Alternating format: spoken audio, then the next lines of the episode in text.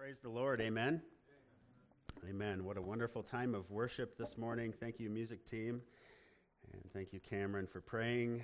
Uh, I would ask you to turn in your Bibles this morning to Acts chapter 8. We'll continue our worship as we read from 9 to 31.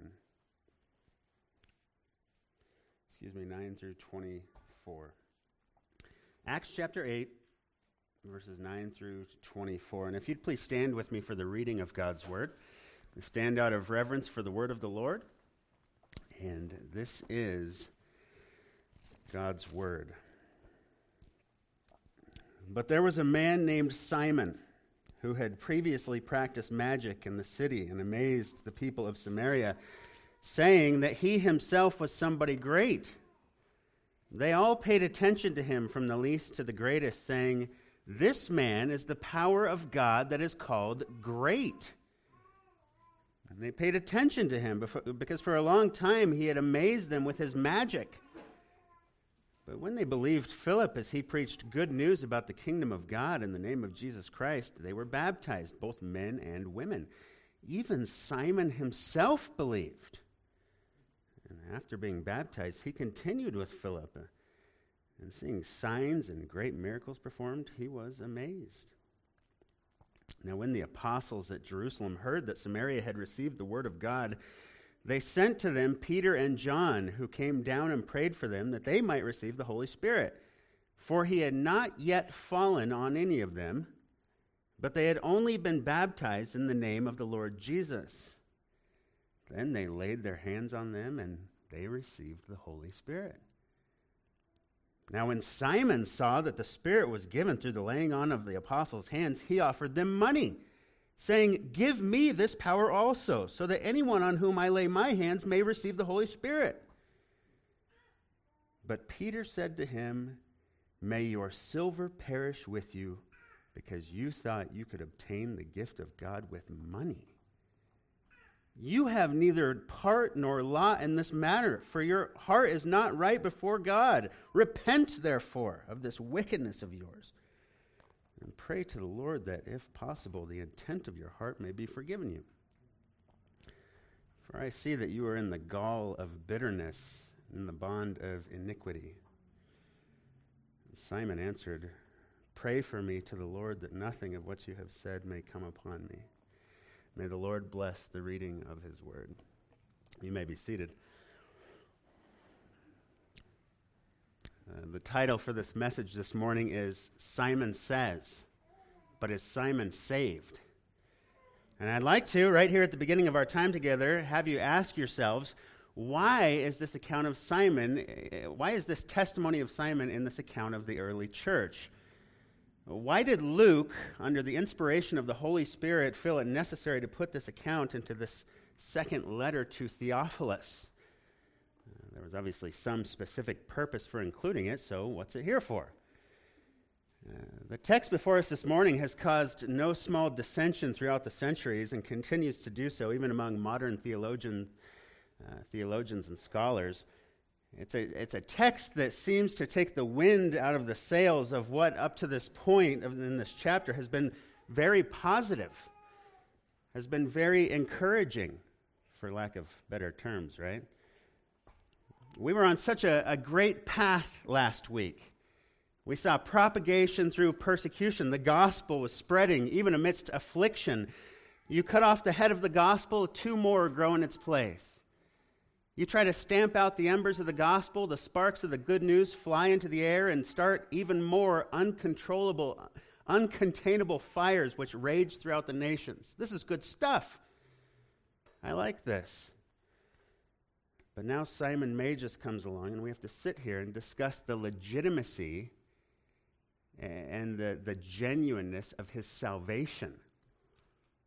Why does this have to happen, Luke? Why can't we just stay in the positive and, and encouraging zone? Why not just tell of the triumphs and the successes of the early church? Why are you dragging us down?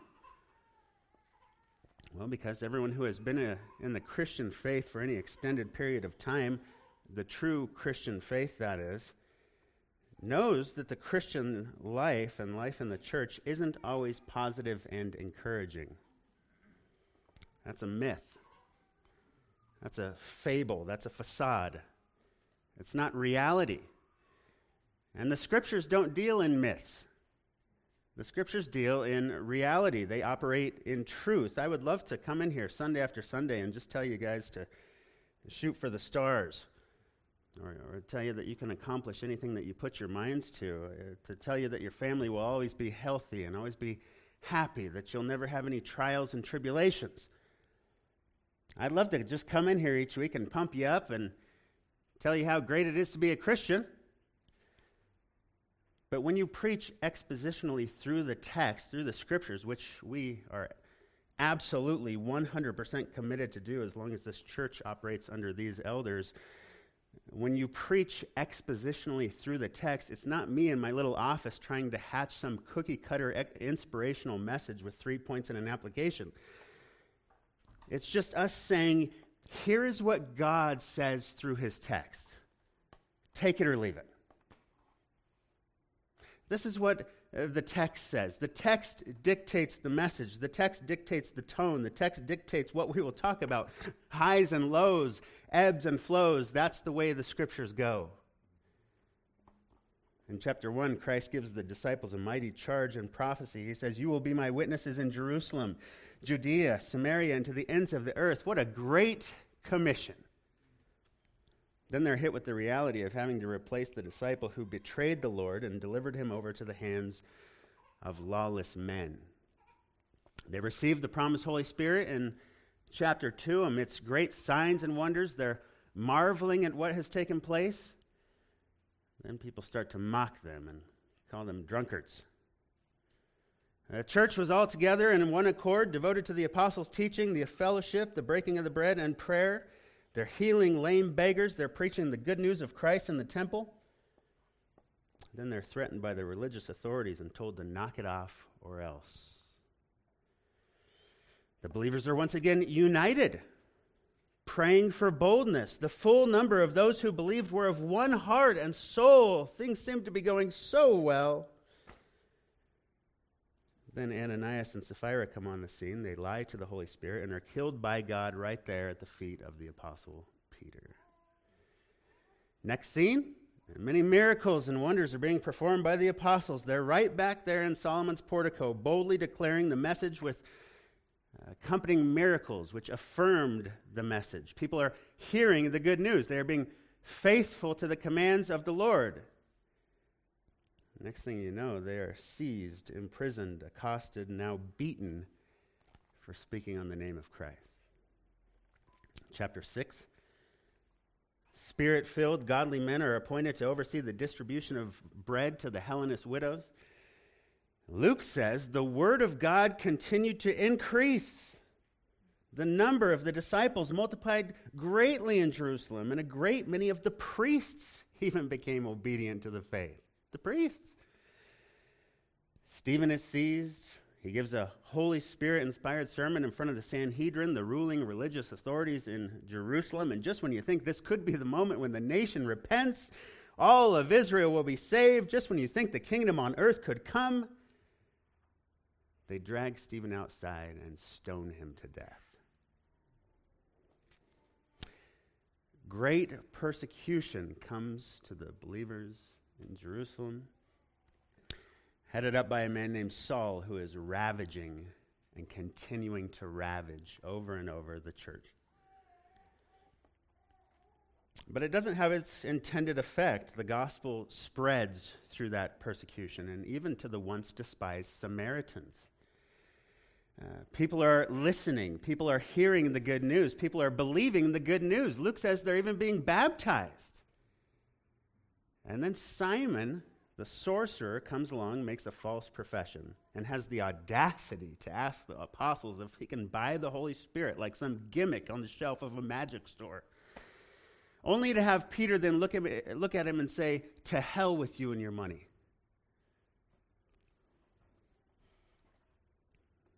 Next week, we move on to the account of the Holy Spirit sending Philip to an Ethiopian man who will hear the word. He'll also be baptized the gospel going to the ends of the earth. just like Jesus said. Ups, downs, ebbs, flows. That's the way the scripture goes. Why? Because that's real. That's reality. That's life on this cursed earth. That's life in a nation under corrupt leaders. That's relationship with unbelievers. That's life and how we deal with them. That's life in the church. That's life in our marriages. That's life in individual battles with sin. That's real. It's not sugar coated, it's not fabricated, it's not life in denial, it's not fake, it's real life. Uh, so I believe that before us this morning, the text before us here, I believe this is a mercy of the Lord. I believe this is a gracious gift from our Lord, an instruction from our Lord to say, don't be like Simon, who is a mere professor. As has been said, don't be a mere professor, be a true possessor. Keep that in mind as we walk through this text today. This is a grace of the Lord and a warning for, from your Creator to not find yourself in the same position as this man. This man whom Luke introduces to us in verse 9, he says, But there was a man named Simon who had previously practiced magic in the city and amazed the people of Samaria, saying that he himself was somebody great. Here's the account of this impressive man, Simon. Again, some have called him Simon Magus, Magus being the transliter- transliteration of the word magos, meaning sorcerer, magician, or sorcerer, great sorcerer. He was a practitioner of the dark arts. He was a performer of magical spells. Uh, magical spells which harness occult evil forces and spirits to pr- produce unnatural or supernatural effects in the world. The Bible is not shy about mentioning such practices throughout either the Old or New Testament, and the Bible is not shy about condemning such practices throughout both the Old and New Testaments. We are told that sorcery and, and necromancy, witchcraft, other forms of magic have been around since the earliest days, of course. Remember uh, Moses and Pharaoh and Pharaoh's magicians who were able to produce similar supernatural phenomena as Moses by turning their staff, uh, staffs into snakes, by turning the water of the Nile into blood, by uh, making the frogs multiply. Uh, and these types of practices would continue to be prevalent throughout the ages, including to a time that hasn't even happened yet. The Apostle John even tells us in the Revelation that near the beginning of the Great Tribulation period, after various judgments are poured out from heaven, the people will still not repent of their murders or their sorceries. Their sorceries, or their sexual immorality, or their thefts. Demonology um, sorcery, b- black magic, witchcraft, they're just a part of living in a fallen world system. It's just a part uh, of life. And, and Simon Magus was among one of history's biggest proponents of it. Uh, Luke says this Simon had been practicing magic in the city and had apparently impressed quite a few people. Verse 10 says, From the least to the greatest, the people said, This man is the power of God that is called great. Simon Magus was called great by the people of this city and was worshipped as a deity. Justin Martyr said Simon's birthplace was in the land of Samaria, and he had lived there all his life, and he had kept the people long under satanic bondage. And these people believed Simon Magus' words. They believed his miracles as well. They believed him. So, they believed in him so much that uh, Justin Martyr were going to say he was so famous that he was honored with a statue in Rome. And the statue said Simon Sancte Deo, meaning to Simon, holy God. Why did they say he was great? Well, first because he told them he was great. That's what Luke says in verse 9. And he was able to pull off a few magic tricks, not sleight of hand, uh, but actual sorcery through the power of Satan. All while calling himself great. And the people, they just lapped it up. They just loved it. Again, showing for us that the, modern day charismatic health, wealth, and prosperity, supposed miracle driven word faith mo- movement is nothing new. You see, Simon drew great crowds, he had a great reputation. By the way, this is why uh, we can never be concerned or consumed with the number of people who attend services here on Sunday morning. Drawing a crowd is fairly easy if you just tell folks what they want to hear and you just show folks what they want to see. You know, anytime I'm tempted to think about how many people show up here on Sunday mornings, I'm reminded of a video I saw of a healing crusade from Joyce Meyer Ministries back in 1998. This place was chocked full of people. Okay, they were exceeding the capacity limits in this building, no doubt. And to make it worse, they were all jumping around and flailing about. It was really quite the sight. And it all appeals to the flesh, of course. It's all feeling driven. Then Meyer comes out at the tail end of the crusade to lavish applause. And people are, are fainting in her presence, and she starts speaking in tongues. Shamalakalaki. You notice it always includes shamal, shamalak? I don't know what that is. Or a brrr, shamalaka, I don't know. She's, gra- she's grabbing her stomach. She's laughing hysterically, and the packed crowd is just loving it. They're eating it up. They can't get enough. This is what Simon was like. This is Simon Magus in Samaria. People loved him. Simon Magus is the main attraction, and he calls himself great. He pumps himself up, he pumps the crowds up with some little tricks and supernatural wonders. So they all think he's someone great, maybe even a gift from God himself, who, again, they believed in. Remember, the, the Samaritans, they, they believed in the one true God of Israel. Uh, but because they had some history with mixing in with Gentiles in the return from the Assyrian captivity, sorcery like, like this, even idol worship, mixed into their understanding of divine truth. This was not uncommon. So they said he was great. They said he was from God. And Luke says in verse 11, and they paid attention to him uh, because for a long time he had amazed them with his magic, like moths to a flame they came. So Simon is likely up to his usual antics in the city until one day something happens, something truly amazing happens. The people in this city, including Simon, begin to see real signs and, and real wonders from heaven. Message authenticating, sermon validating, divine miracles and wonders take place. And remember, uh, verse 7 for unclean spirits crying out with a loud voice came out of many who had them, and many who were paralyzed or lame were healed. This is no uh, run of the mill staff into snakes miracle here. These were no frog multiplying, pulling a rabbit out of the hat magic trick. Here was this man, Philip, this Hellenistic Jew, scattered by persecution, coming into this place, casting out the very demons that Simon Magus likely invited into the hearts of people with his sorcery and witchcraft. Here was Philip casting out demons, healing these physical ailments of men and women, actually healing them.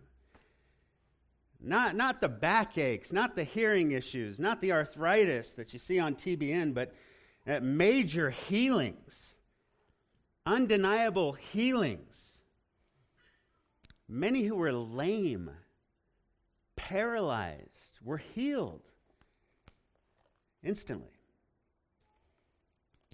Uh, but again, in the scriptures, the miracles are simply the authenticators of the message. The miracles weren't what converted people.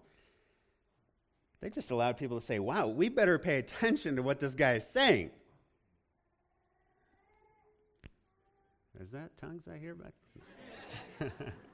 I'm telling you. Hey, if I'm wrong, uh, always remember uh, true conversion comes not by believing in accompanying signs but through the power of the Word of God, the signs are, signs are charged with validating. Yeah. Luke says in verse 12, but when they believed Philip as he preached good news about the kingdom of God in the name of Jesus Christ, they were baptized. both men and women. Here, here's a group of people who, at this point, were making professions of belief. You understand what I'm saying? At this point, they were just professors of belief in the gospel of salvation by grace alone, through faith alone, in the Lord Jesus Christ alone. And they were baptized immediately. Full submersion, water baptism, uh, assume declaring their belief in Christ. But at this point, they were not saved. Belief does not precede regeneration. Regeneration precedes or comes before true saving faith. And this section as a whole, not just standalone phrases and verses, but the section as a whole is a marvelous proof text for this very thing. Uh, Martin Luther said, Justification is by faith alone, but not by faith that is alone. Then he went on to say, The faith that justifies is a living faith, a faith that is alive. So let me ask you, where does that living and saving faith come from? It doesn't come from ourselves. Uh, we are spiritually bankrupt in our natural condition. We're totally depraved. Paul says we are dead in our trespasses and sins. Dead. Uh, how can a, a, dead man conjure up faith? How, how can a spiritually bankrupt man or woman then all of a sudden have spiritual discernment? Well, the answer is that we are born again. We were born naturally, but born sinners, therefore we are dead. We're dead, so we must be born again. And faith is not an act of our will independently, but as has been said, it is the fruit of God's sovereign act of the changing the disposition of our hearts and giving to us the gift of faith. Uh, these people in Samaria had an intellectual assent to what was being said here. They, they believed in the message and the miracles, but guess what? They believed in Simon Magus' message as well. And they believed in his miracles as well, didn't they? They believed their eyes, they believed their ears, but they were not yet born again in their heart because they did not yet have the Spirit of God. Again, again we have to keep reading here. Here, here's the so called controversial text in verse 13. Luke says, Even Simon himself believed. And after being baptized, he continued with Philip. Seeing signs and great miracles performed, he was amazed. So here's this sorcerer, this uh, magician, this pra- practitioner of dark arts, this con artist who Philip sees come into town, or who sees Philip come into town and says, Holy smokes, these are these are real miracles here. These are miracles that are actually benefiting the hearers. Uh, Simon, of all people, knew a legit practical miracle from the heavens above when he saw them because they were not like the miracles that he was used to performing. And so now that he sees the real thing, the text says that he believed. Now, this is where many people would say, well, there you go. Simon Magus is a born again believer. He was converted right then and there. Praise the Lord, right? Is that what you'd say? He believed. He's saved. That's all we have to do is believe, right? Well, not only did he believe, but he was even baptized. And our Baptist friends are frothing at the mouth right now. Get him on the tally of converted souls. Luke says it right here, verse 13. Even Simon himself believed. But I don't see anywhere in this 13th verse where Luke says what Simon believed in. Do you? Now, in context, it would certainly appear to be saying that he believed in the good news about the kingdom of God and the name of Jesus. But is this what Simon believed? Or did he believe in the miracles? Or did he believe Philip was a man sent from God? Or did he believe this phenomenon that had taken place? Or did he believe in the emotional response that was no doubt being displayed here? Or did he actually believe this message? That's what it looks like to me.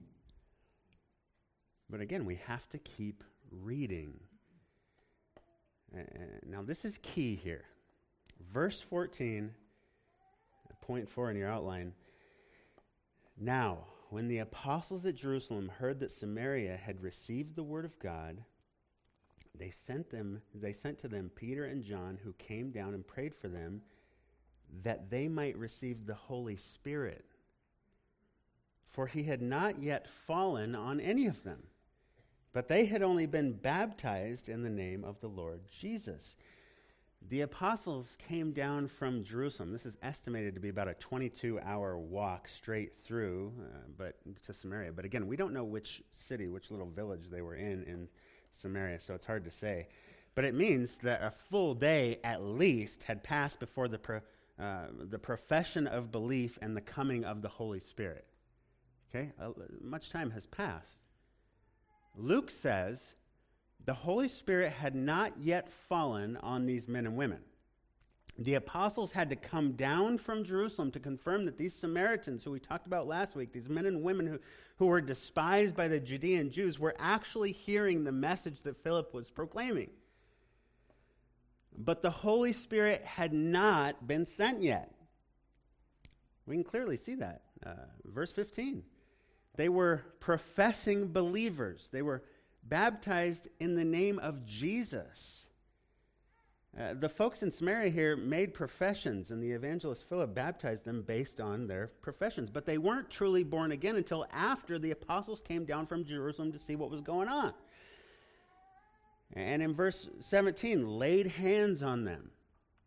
At which time, Luke says, the Holy Spirit came down. At which time they received the Holy Spirit of God. That's just what it says. This is what the text says. In verse 16, they were professors. In verse 17, they were possessors.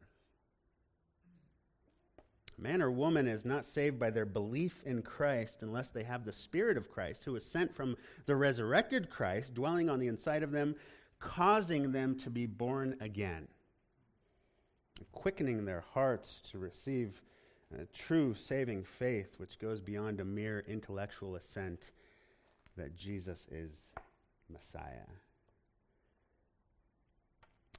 The Spirit of God regenerates a person. It happens whenever and however God has predetermined it to happen from before the foundations of the earth. Now, again,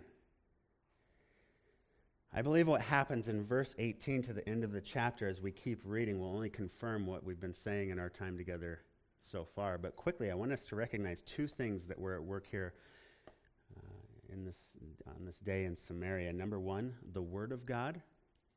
Number two, the Spirit of God. Okay?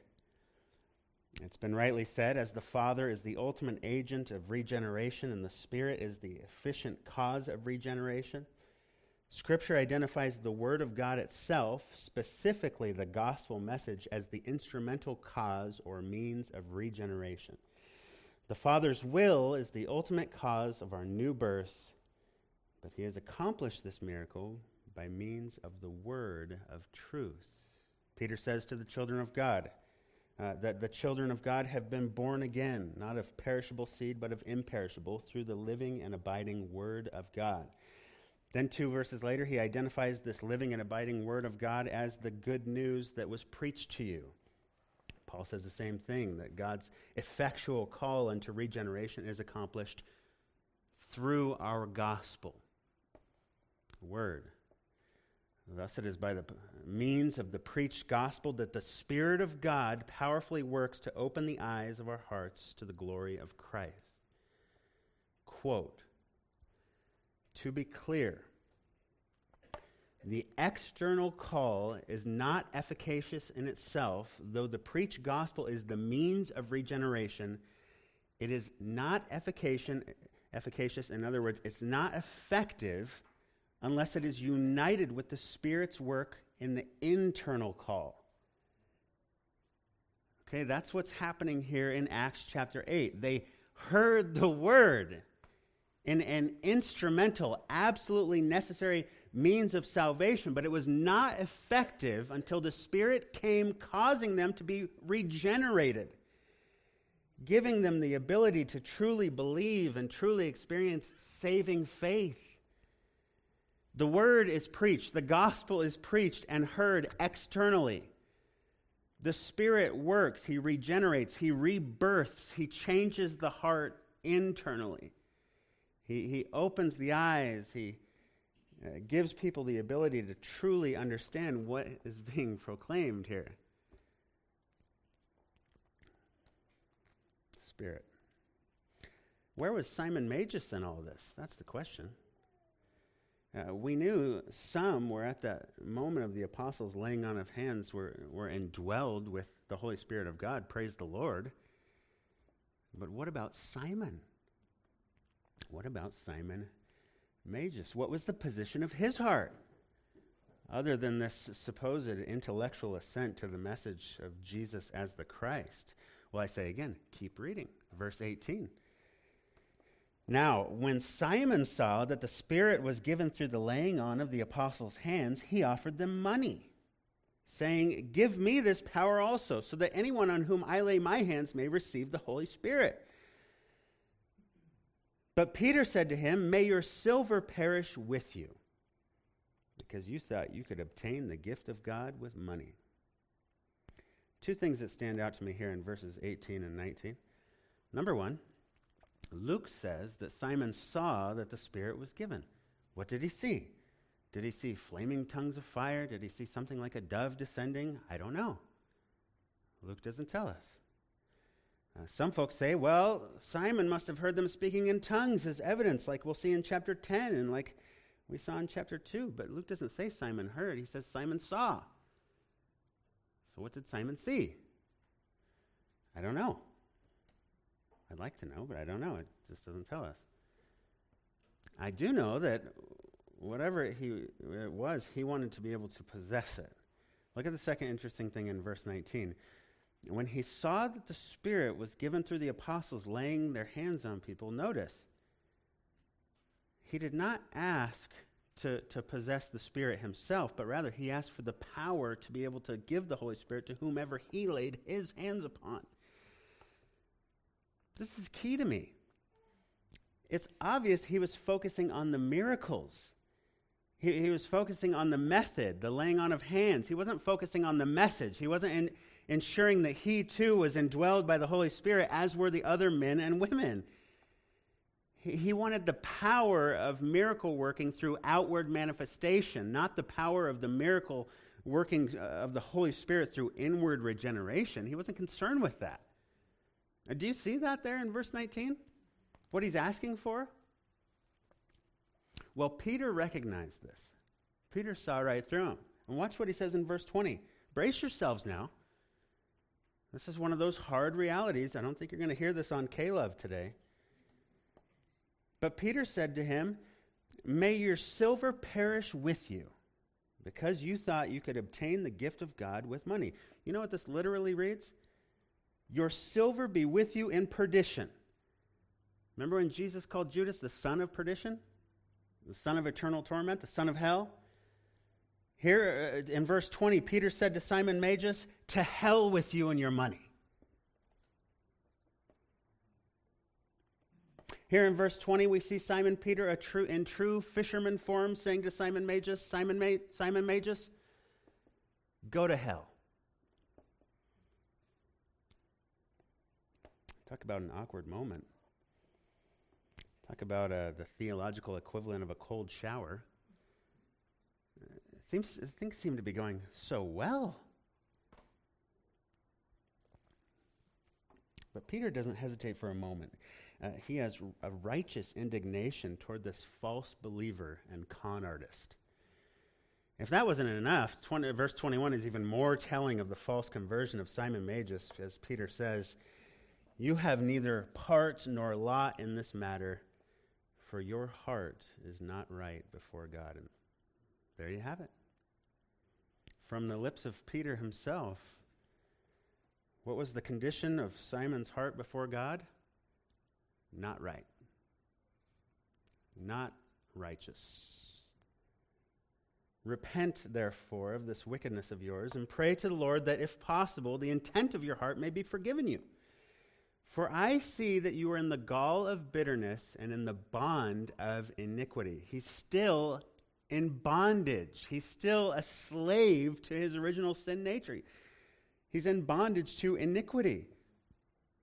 The apostle uh, Peter could see that Simon was an unregenerate man, simply playing the part, simply professing or acknowledging the facts about Jesus Christ, saying the words but lacking the main component, the very Holy Spirit of God.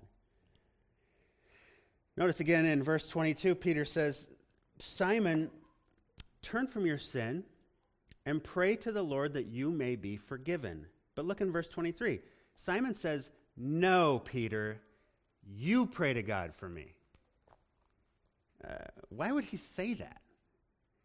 Why, why, why wouldn't he pray to God? Answer He didn't know God. And God didn't know him. Simon answered, Pray for me to the Lord that nothing of what you have said may come upon me. What a sad testimony of this man, Simon Magus. Really a sobering testimony for everyone who, uh, here who thinks words are enough, or, or even that belief in the sense of an intellectual assent or common knowledge of Jesus Christ as the Messiah is sufficient for salvation. It's not. But again, texts like these, as sobering as they are, are really a grace from the Lord and a warning for all of us here this morning to say, Am I really saved? Or am I just playing Christian? Am I truly regenerate? Am I truly born again? Or, am I relying completely on that profession that I made in Sunday school when I was five years old? Now, that may very well be the time a person was actually saved and regenerated, but we, we must not depend on a moment in time. Uh, we have to trust in the promises of God and His Word and the work of the, and, and the fruit of the Holy Spirit, which should be more than evident in our lives. I don't know if Simon Magus was a born again believer. I didn't know the guy. Even if I did know him, I couldn't look into his heart. That's not my call to make. I can't look into any of your hearts right now and tell you if you're actually saved or not. Just like you can't look into my heart and tell me if I'm actually saved. Listen, just because I'm up here preaching a sermon certainly doesn't mean that I'm saved. There, there. Thanks. got some, you got something to say?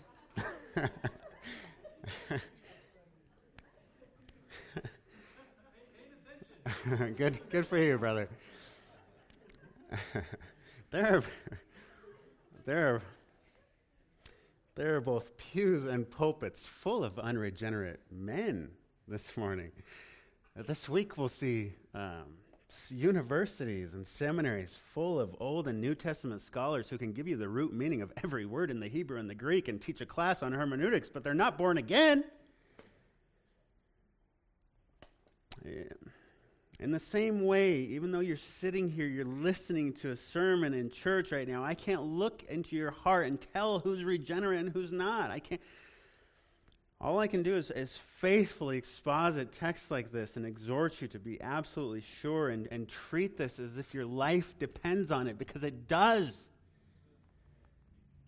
And, and not just your life on earth, but, but much, much, much, much more importantly, the life to come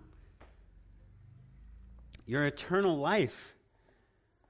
Uh, Paul himself, writing to the church in Corinth, a church notorious for trusting in their gifts and the prophecies and the miracles and the speaking in tongues, all these outward manifestations, said, Examine yourselves.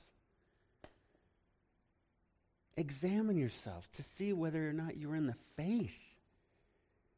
Uh, test yourselves, he says.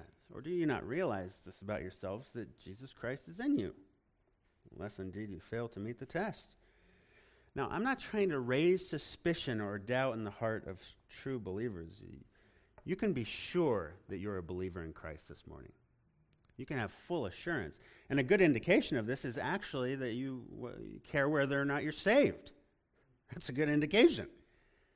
I'm not trying to raise doubt. I'm just saying, when a text like this comes along, it's good to remind ourselves what we're placing our hope in, what we're resting in as it relates to this Christian faith. It's not our goodness, it's not our good works, it's not our heritage, it's not our lineage, it's not because our parents or our grandparents were believers, it's not that we've grown up in church our whole lives. It's not that we give money to the church, it's not that we serve in the church, it's not even our belief. It's not even our faith, and it's certainly not our profession of faith. It's not the card we signed. It's not the aisle we walked. It's not the hand we raised or the water we were dunked in. It's only through the power of Christ within us. And the assurance of our salvation through the Word and the Spirit who has made us to be an entirely new creation. Not just a culturally Christian, refined, or polished form of the old man, not a refurbishing but a completely new, regenerated, born again man or woman of God who loves the things that he loves and hates the things that he hates, who, who loves his word and loves his gospel and loves his testimony, who loves his church, who loves his people. Who loves his spirit, whom we know was only given to us by his sovereign grace alone, through faith alone, in the shed blood of Jesus Christ alone. That's how we know we're saved. And you can be sure today. I hope that Simon Magus was genuinely converted at some point. I really do. The Lord is as worthy as uh, of his praise as he is of ours this morning. I hope Simon Magus became a believer at some point. But all indications would point to the fact that he needed to once again hear the gospel externally, but and had to have the Spirit of God do a work in his cold, dead, and totally depraved and wicked heart. And I'm not the only one who feels this way. I'm going to read some quotes to close our time, and I want to give full credit to Precept Austin for doing the legwork on putting most of them together here. Martyn Lloyd-Jones says, Here is a man who was fully satisfied that he was a Christian, and yet the record shows us that he was never a Christian at all. Spurgeon said, Simon the sorcerer, who had bewitched the people of Samaria, giving out that he was some great one, professed to believe in Jesus and was even baptized. Yet Peter afterwards had to say to him, Your heart is not right in the sight of God. And alas, both Judas and Simon Magus have many representatives even today false professors, false converts. Adrian Rogers, Simon believed the miracles, but he did not receive the Lord Jesus. He was like so many today, a miracle monger. He was entranced by the miracles. Rogers says, Not all belief is saving belief. And I'm afraid there are thousands in church rolls who are counterfeit Christians. They have never committed themselves to the lordship of Christ. This is why we need the sure word of God. Satan is a deceiver. He said, When your life comes to an end and you stand before the Lord, and he asks, Why should I let you into heaven? And you say, An angel appeared unto me and told me I was a Christian, Satan will laugh and say, I was that angel. Be careful that you aren't swept away by some devilish manifestation into superstitious faith. That's a great quote. Warren Wiersbe believes that Simon's faith was not in the Word of God, but in the miracles that he saw Philip perform. There is no indication that Simon repented of his sins. Derek Thomas, Simon Magus, who is said to have believed and yet receives a stinging word of rebuke from Peter that suggests he was never truly converted at all. J. Vernon McGee, I believe that Simon is the first religious racketeer in the church, but unfortunately not the last. He professes to be a believer during the sweeping revival in Samaria under the ministry of Philip. Simon believes he is baptized and becomes a friend of Philip. You would certainly think he was a real child of God. However, he is not converted. C.I. Scofield, in the final chapter of the booklet, Believers and Professors, had this heading Believers are saved, mere professors are lost. The first example he gives of a mere pretender and mere professor is Simon Magus. Harry Ironside, we see Simon, we see in Simon a baptized man, a re- religious professor who had not been regenerated. William MacDonald, it seems that Simon had not been born again. He was a professor, but not a possessor. Finally, the earliest church fathers, men who may have known more about Simon Magus than any extra biblical authors and commentators, Justin Martyr called Simon Magus the father of all heretics. As tradition sees him going on in the early church claiming to be equal with God. Irenaeus says he carried out his days in moral failure, including going around antiquity with a prostitute named Helena. But again, these are simply man's words, man's opinion. Only the Lord knows Simon's status. And only the Lord knows the status of your heart, your soul, my heart.